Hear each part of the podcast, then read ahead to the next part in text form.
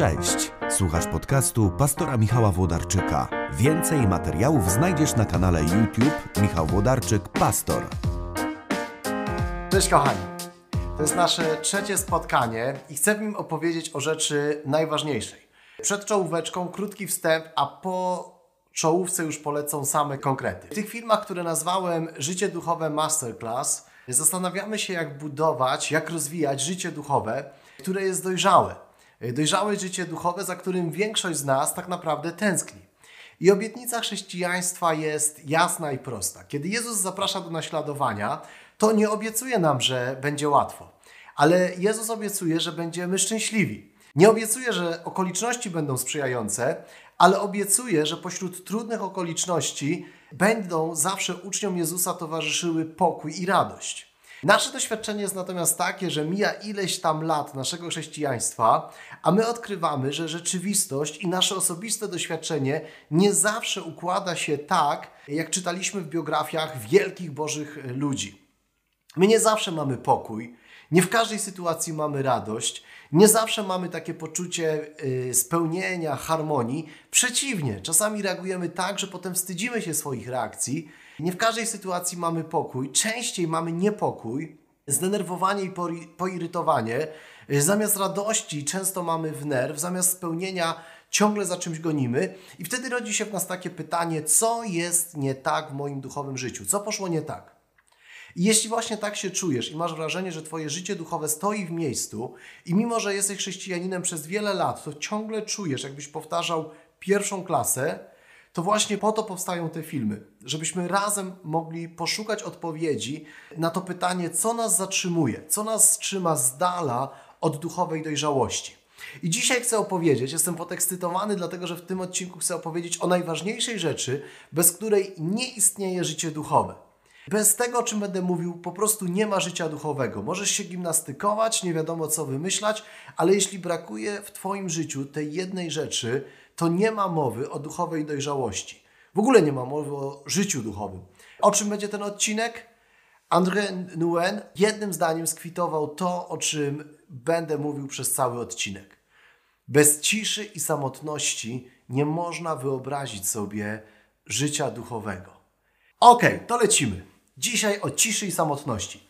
I przed czołówką powiedziałem, myślę, że bardzo grubą myśl e, Andrzeja Nuena. E, ja jej nie wymyśliłem, ona jest podsumowaniem tego, o czym czytamy w Ewangeliach, o czym czytamy w Ewangeliach o Jezusie, a później czytamy o tym u wielu mistrzów chrześcijańskiej duchowości.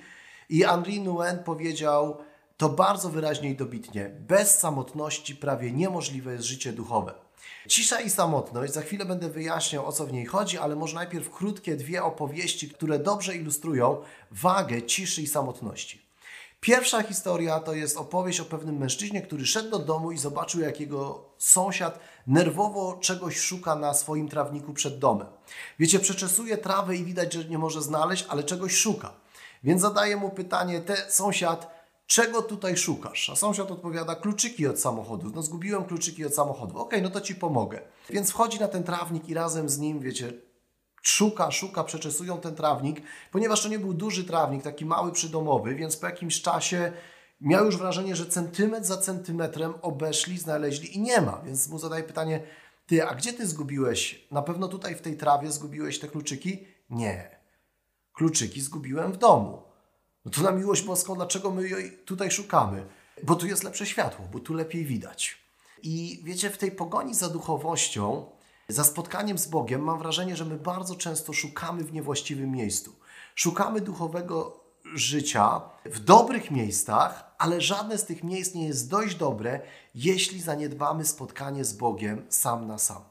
Wszystko jest dobre, wiecie. Czytanie chrześcijańskich książek jest dobre, słuchanie muzyki E, z uwielbieniem jest dobre. Rozmowa z duszpasterzem jest dobra. Konferencja chrześcijańska jest dobra. To wszystko jest mega ważne, ale nic z tych, z tych rzeczy nie zastąpi spotkania z Bogiem sam na sam. Regularnego spotkania z Bogiem sam na sam. Żadna książka o Bogu nie zastąpi spotkania z Bogiem.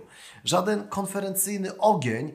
Uważam, że takie spotkania, żeby było jasne, są mega ważne i mega dobre, Ale największy konferencyjny ogień nie zastąpi spotkania z Bogiem w ciszy i samotności. Będę wyjaśniał, co to znaczy w ciszy i samotności.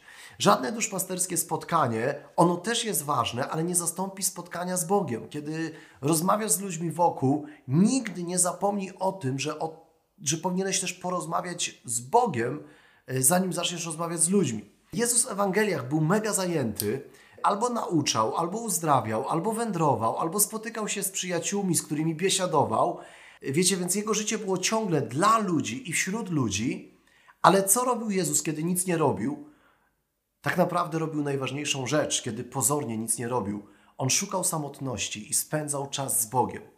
Obiecałem Wam jeszcze drugą historię. W powieściach Ojców Pustyni jest historia żyjącego w IV wieku mnicha, który znany był jako Mojżesz Etiopczyk. I kiedyś przyszedł do Mojżesza Etiopczyka młody współbrat i pyta Abba Mojżesz, czy możesz nauczyć mnie tego i tamtego, udzielić mi takiej, a takiej to rady. Przyszedł po prostu, żeby go pouczył. Na co Mojżesz Etiopczyk mu powiedział: idź do swojej celi, do swojej komory, do swojego zamkniętego pokoju, idź do swojej celi, a twoja cela wszystkiego cię nauczy.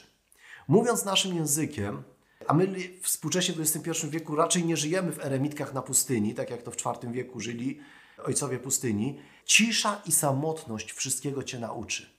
Cisza i samotność wszystkiego Cię nauczy. Niektóre duchowe kroki zrobimy tylko i w ciszy sam i samotności. Niektóre odpowiedzi na ważne w naszym życiu pytania znajdziemy tylko w doświadczeniu spotkania z Bogiem w ciszy i samotności. I to nie od wielkiego dzwonu, ale w takim nawyku codziennego przeżywania w Bożej obecności, w ciszy i samotności. Dlatego, że droga do dojrzałego duchowego życia wiedzie przez ciszę i samotność. I teraz powiem chyba coś najważniejszego. Jeśli codziennie, codziennie, nie raz na tydzień, nie raz, trzeci dzień, ale w codziennym Twoim rytmie brakuje przestrzeni na spotkanie z Bogiem w ciszy i samotności, to nie ma mowy o duchowej dojrzałości. I czas na praktykę.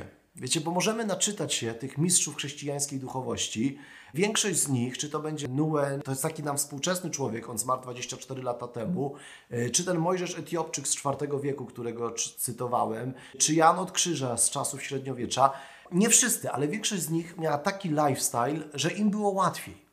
Natomiast my żyjemy w XXI wieku, w większości nie jesteśmy zakonnikami. Ja mam żonę, mam trójkę dzieci i do mojego pokoju co chwila ktoś wparowuje. Nawet ja mój pokój to dzielę z moją żoną, ja się nie skarżę, ja się z tego bardzo cieszę, ale gdzie w tym wszystkim cisza i samotność? Więc chcę w tym odcinku bardzo praktycznie odpowiedzieć, co to znaczy cisza i samotność, o której mówię i która prowadzi do dojrzałego życia. Po pierwsze, znowu będę mówił o sobie, o swoim doświadczeniu. Jestem, myślę, że zabieganym człowiekiem w XXI wieku. Mam masę zobowiązań wynikających z życia rodzinnego, z służby w kościele, wielu realizowanych aktywności. Natomiast do swojego życia, do takiej codziennej rutyny wprowadziłem dwa razy w ciągu dnia starannie zaplanowany czas, kiedy chcę się spotkać z Bogiem sam na sam. I takie każde spotkanie to jest kotwica. Kotwica na resztę dnia, to poranne spotkanie to jest kotwica na resztę dnia. I to nie chodzi o 10 minut na modlitwę. Też to chcę wyjaśnić. To nie chodzi o taką, wiecie, zwykłą modlitwę, że, że dwa razy dziennie się modlę. Nie, chodzi o, o spotkanie w ciszy i samotności. Używam tego sformułowania. Jeśli myślisz sobie, ale ja nie mam za dużo czasu, mam za dużo obowiązków, za dużo rzeczy do zrobienia, to jest to niezrozumienie. Wszystko, co mamy w naszym życiu do zrobienia, może i powinno wyrastać z naszej intymnej relacji z Bogiem. I dopiero kiedy zaczniemy praktykować ciszę i samotność codziennie, zrozumiemy, że efektywność w naszym życiu rodzi się z intymności, że owocność w naszym życiu rodzi się ze spotkania z Bogiem. Marcin Luther mówi, że gdyby następnego dnia miał zaplanowane niesłychanie dużo obowiązków, to wstałby godzinę wcześniej i nie wstałby godzinę wcześniej po to, żeby wcześniej wziąć się do pracy, ale żeby modlić się godzinę dłużej. I to jest to przedefiniowanie życia. Wszystko, co robię, wyrasta z tego, z kim się spotykam. Więc regularnie, cisza i samotność regularnie. Druga rzecz, żeby to doświadczenie ciszy i samotności nie było zwykłą modlitwą, to kluczowe jest zatrzymanie. Zatrzymanie, bo powiedziałem, że przez pojęcie spotkania z Bogiem w ciszy i samotności mam na myśli coś innego niż taką zwykłą, codzienną modlitwę. Wiecie, żeby się modlić, nie musimy się zatrzymać. Natomiast zatrzymanie wprowadza różnicę, o której mówię, i ta różnica prowadzi nas do dojrzałego chrześcijańskiego życia. Więc bo żeby się, możesz jechać samochodem i się modlić. Możesz robić kanapki i się modlić. Panie Boże, spraw, żeby mi ten humus smakował. Albo na przykład autobusem możesz jechać i mówić, Boże, spraw, żebym nie spóźnił się do pracy. I żeby jeszcze nie kontroler nie sprawdzał biletów, bo dzisiaj zapomniałem miesięcznego. E, robisz coś i się modlisz. Kiedy ja mówię o pielęgnowaniu i rozwijaniu duchowego życia w ciszy i samotności, to mówię o tym, że trzeba się zatrzymać. Więc w tym czasie, który wygospodarowujesz na spotkanie z Bogiem, ważne jest, żebyś nic innego nie robił i niczym innym, żebyś nie był zajęty. Więc kiedy mam ten czas ciszy i samotności, nigdzie nie jadę, nie robię w tym czasie śniadania, nie planuję dnia, po prostu spotykam się z Bogiem. Więc to jest druga rzecz. Po pierwsze regularnie, po drugie zatrzymanie. Zatrzymanie jest wyznaniem, że Bóg wszystkim rządzi. Dopiero kiedy się zatrzymuję, to tak naprawdę zmienia mi się perspektywa, z której patrzę na życie, bo to jest wyznanie. Wiecie, większość z nas ma, mamy napięte terminarze do granic możliwości, przemieszczamy się pospiesznie między jedną a drugą aktywnością, yy, pochłonięci jesteśmy ciągłą gonitwą z czasem, z sobą samym, ciągle mamy coś do zrobienia, ale dopiero kiedy się zatrzymamy, mamy szansę odkryć, że świat się nie zawali, kiedy nie będę nic robił. I wtedy tak naprawdę odkrywamy, że to Bóg jest na tronie. To jest ustawienie się przed Bogiem i wyznanie: Ty rządzisz, a nie ja. Więc cokolwiek zrobię, to, to chcę, żeby wyrastało z mojej relacji z Bogiem. Mój czas ciszy i samotności zaczynam od ciszy, dosłownie, nawet nie od modlitwy, ale od ciszy. Zatrzymuję się i dwie minuty milczę przed Bogiem, zanim zacznę się modlić. Nie mówię nic, po prostu przeżywam i odkrywam, że świat się nie zawali, kiedy ja nie będę nic robił. Więc mamy regularność, mamy zatrzymanie. Po trzecie, samotność. Włącz tryb samotność. Ja zamykam się, wiecie, w pokoju dziennym. Dla niektórych z nas to będzie y, czas, kiedy, zanim wszyscy domownicy wstaną, dla innych dopiero wtedy, kiedy dzieci wypuścisz ze szkoły. Y, dla niektórych będzie wystarczyło, żeby włączyć tryb samotność, wyjście do innego pokoju, a może mieszkasz w akademiku i dzielisz z kimś pokój i będziesz musiał wyjść na spacer, żeby być samemu, to nie ma znaczenia, ale wspólne dla doświadczenia ciszy i samotności jest to, że po prostu włączasz tryb samotność. I dawniej, żeby włączyć tryb samotność, wystarczyło wyjść do pustego pokoju i zamknąć za sobą drzwi. My dzisiaj, wiecie, w telefonie zabieramy cały świat ze sobą. Zabieramy wszystkich swoich znajomych, zabieramy gazety, serwisy informacyjne. Jezus szedł na pustynię po to, żeby być sam. My, żeby być sami, musimy włączyć tryb samolotowy. Mówię serio, dwa razy w ciągu dnia zatrzymuję się i włączam tryb samolotowy, żeby nic mi nie przeszkodziło w moim spotkaniu z Bogiem. I przypomnę chyba po raz trzeci już w tym odcinku, bez samotności życie duchowe jest prawie niemożliwe. Bo dopiero kiedy jestem sam na sam z Bogiem, nikogo nie udaję. Jestem, kim naprawdę jestem, albo lepiej w rozmowie z Bogiem odkrywam, kim naprawdę jestem i nie muszę udawać. Więc robię to w ciągu tych 20 minut, 30 minut czasami ciszy i samotności. Po pierwsze, co, co robię w tym czasie? Po pierwsze, rozpoczynam czas w Bożej obecności. Nawet korzystam z takiej książeczki, która zawiera rozważania, i tam na, w rozważaniach na każdy dzień jest najpierw rozpocznij od dwóch minut w ciszy przed Bogiem. To nie jest modlitwa, to jest cisza, kiedy, kiedy nawet o nic nie mówię, o nic nie proszę, za nic nie dziękuję, spędzam czas w ciszy przed Bogiem. A dopiero potem zaczynam czytać, albo te, czytam tekst Pisma Świętego z modlitwą, Kiedyś okręci, o, o, nakręciłem o tym odcinek i uważam, że to jest najważniejsza duchowa praktyka w moim życiu, więc to może być też jakaś książeczka z rozważaniami. Takich jest bardzo dużo, więc nawet nie chcę konkretnej polecać, może, może kilka wymienię w opisie do tego filmu. Krótkie rozważania, które objawiają Boży charakter, konfrontują nas, zachęcają, wzmacniają. Na aplikacji YouVersion też macie masę takich planów czytania Biblii właśnie z rozważaniami. Czasami też w tych książeczkach są rozważania ojców Kościoła, czasem codzienne rozważania w oparciu tekst, e, o teksty Pisma Świętego. I dopiero po tych rozważaniach, czyli jest cisza, jest rozważanie oparte na Piśmie Świętym, i dopiero na końcu jest modlitwa, kiedy odkrywam jakiś aspekt Bożego prowadzenia w moim życiu i modlę się o to, Boże, prowadź mnie właśnie w taki sposób, żebym bardziej Tobie ufał, żebym staranniej Ciebie szukał, albo odkrywał to, jak przychodzisz do mojego życia przez innych, albo przychodzisz do mojego życia dla innych, w zależności od tego, co odkryję w czasie czytania, w czasie modlitwy, modlę się, Boże, ukształtuj mnie w ten sposób. I po modlitwie, pamiętacie od czego zaczynałem? Zaczynałem od ciszy i kończę na ciszy. Kończę również ciszą. Kończę ciszą, bo cisza pozwala mi odkryć, że Bóg jest na tronie i świat się nie zatrzyma, kiedy ja się zatrzymam.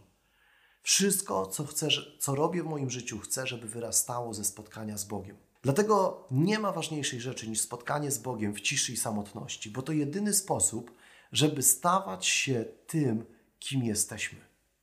Augustyn powiedział: Jakże możesz zbliżyć się do Boga, jeśli jesteś oddalony od siebie? My czasami biegniemy tak szybko, że jesteśmy bardzo oddaleni od siebie. W ciszej samotności mam szansę zbliżyć się do siebie i odkryć tak naprawdę, kim jestem. I są trzy pokusy, które oddalają nas od siebie. A kiedy one oddalają nas od tego, kim naprawdę jesteśmy, to one nas też oddalają od dojrzałego duchowego życia i życia blisko Pana Boga. Więc to są takie trzy pokusy, trzy fałszywe ja, które cisza i samotność cudownie rozwala. Pierwsze fałszywe ja to jest takie myślenie: jestem tym, co robię. Całe życie wypełniamy różnymi aktywnościami, zajęciami, obowiązkami, a po jakimś czasie zaczynamy myśleć, że jesteśmy tym, co robimy. Że określają nas nasze wyniki, zawód, obowiązki, które wykonujemy, ale dopiero w ciszy i samotności, właśnie dlatego, że tam jest konieczność zatrzymania się, odkrywam, że to, co robię, nie determinuje tego, kim jestem. To Bóg, a nie wykonywane przeze mnie czynności nadają znaczenie mojemu życiu. Drugie fałszywe ja, z którym rozprawiam się w czasie ciszy i samotności, to jest to takie myślenie: jestem tym, co posiadam. Czyli ta sytuacja, w której określam się przez pryzmat portfela albo szeroko rozumianego tego, co posiadam. Więc czasami myślimy o sobie, że określa nas to, na przykład, że mamy pieniądze, albo to, że ich nie mamy. E, myślimy, że dużo znaczymy, bo mamy fajne znajomości, albo myślimy, że nic nie znaczymy, bo nie mamy tych znajomości. I tak dalej, i tak dalej. Dopiero czas przeżyty z Bogiem sam na sam pozwala mi odkryć, że to, kim jestem, nie zależy w ogóle od tego, co posiadam. I trzecie fałszywe ja to jest takie myślenie: jestem tym, co myślą o mnie inni. I większość z nas od razu sobie myśli: no tak, to trzeba odciąć się od złych opinii. I to jest dobre. Dojrzałość duchowa czyni, że jesteśmy niewrażliwi zarówno na złe opinie, ale też jesteśmy niewrażliwi na pochwały i pochlebstwa. Apostoł Paweł napisał, że nie ma znaczenia, jak oceniają go inni, nawet nie ma znaczenia to, jak sam siebie ocenia, ale liczy się tylko to, co myśli o nim Bóg. Więc jeśli chcemy być konsekwentni, to dopiero czas, który spędzamy sam na sam z Bogiem, czyni nas niezależnymi tak samo od złych opinii, jak i od pochwał i, i dobrych opinii na nasz temat. Ale dopiero kiedy spotkam się z Bogiem w ciszy i samotności, widzę, jak niewiele warte są nawet moje własne myśli na mój temat. I to znowu nie ma znaczenia, czy to są dobre, czy złe myśli. I jak niewiele warte są myśli innych na mój temat, nieważne, czy to są dobre, czy złe myśli, bo wszystko ustępuje miejsca temu, co Bóg ma do powiedzenia na mój temat. I tylko to się liczy, i tylko to ma znaczenie. Odkrycie tego czyni nas duchowo dojrzałymi.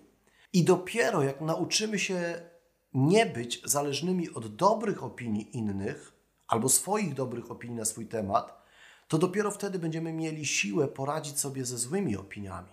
Tę siłę daje nam czas z Bogiem sam na sam i wsłuchiwanie się w to, co Bóg mówi na nasz temat. I tylko to ma znaczenie. Ok, no to dużo poupychałem w tym odcinku. Nie wiem, czy jeszcze pamiętacie Mojżesza Etiopczyka. E, on mówił: idź do swojego pokoju, zamknij za sobą drzwi i Twój pokój wszystkiego Cię nauczy. Tak naprawdę doświadczenie spotkania z Bogiem w ciszy i samotności uczy nas dojrzałości, wszystkiego nas uczy. Nie da się być duchowo dojrzałym człowiekiem bez codziennego pielęgnowania ciszy i samotności. Żeby to codzienne pielęgnowanie ciszy i samotności przyniosło duchowy efekt w naszym życiu, potrzebne są trzy elementy. Rób to regularnie, codziennie albo dwa razy dziennie. Zatrzymaj się, konieczne jest doświadczenie zatrzymania się. I trzecie to doświadczenie samotności, to jest doświadczenie tylko Twojego spotkania z Panem Bogiem. I bym mógł tak jeszcze chyba mówić dwie godziny, ale też YouTube ma swoje prawa. Kiedy zacząłem przygotowywać te filmy, zobaczyłem, że naprawdę materiału zebrało mi się tyle, że tego się nie da wszystkiego zmieścić w krótkiej serii na YouTubie, że może byłoby nawet warto zorganizować jakieś takie, nie wiem, kilkudniowe, trzydniowe wyjazdy, jakkolwiek je nazwiemy, rekolekcje, warsztaty, kilkudniowe seminarium. Ale mam taki pomysł, że może właśnie ten cały bagaż chrześcijańskiej duchowości warto włożyć w realia współczesności, i, i nas poświęcić w czasie takiego wyjazdu trochę na to czasu, bo tak naprawdę żyjemy w czasach niezwykle wymagających. pięknych, nowych, ale też wymagających nowych form, które przystawałyby do naszych realiów. Więc taki pomysł we mnie dojrzewa. Dajcie znać, co myślicie. Co myślicie o tym pomyśle, ale też napiszcie w komentarzach, co myślicie o tym odcinku.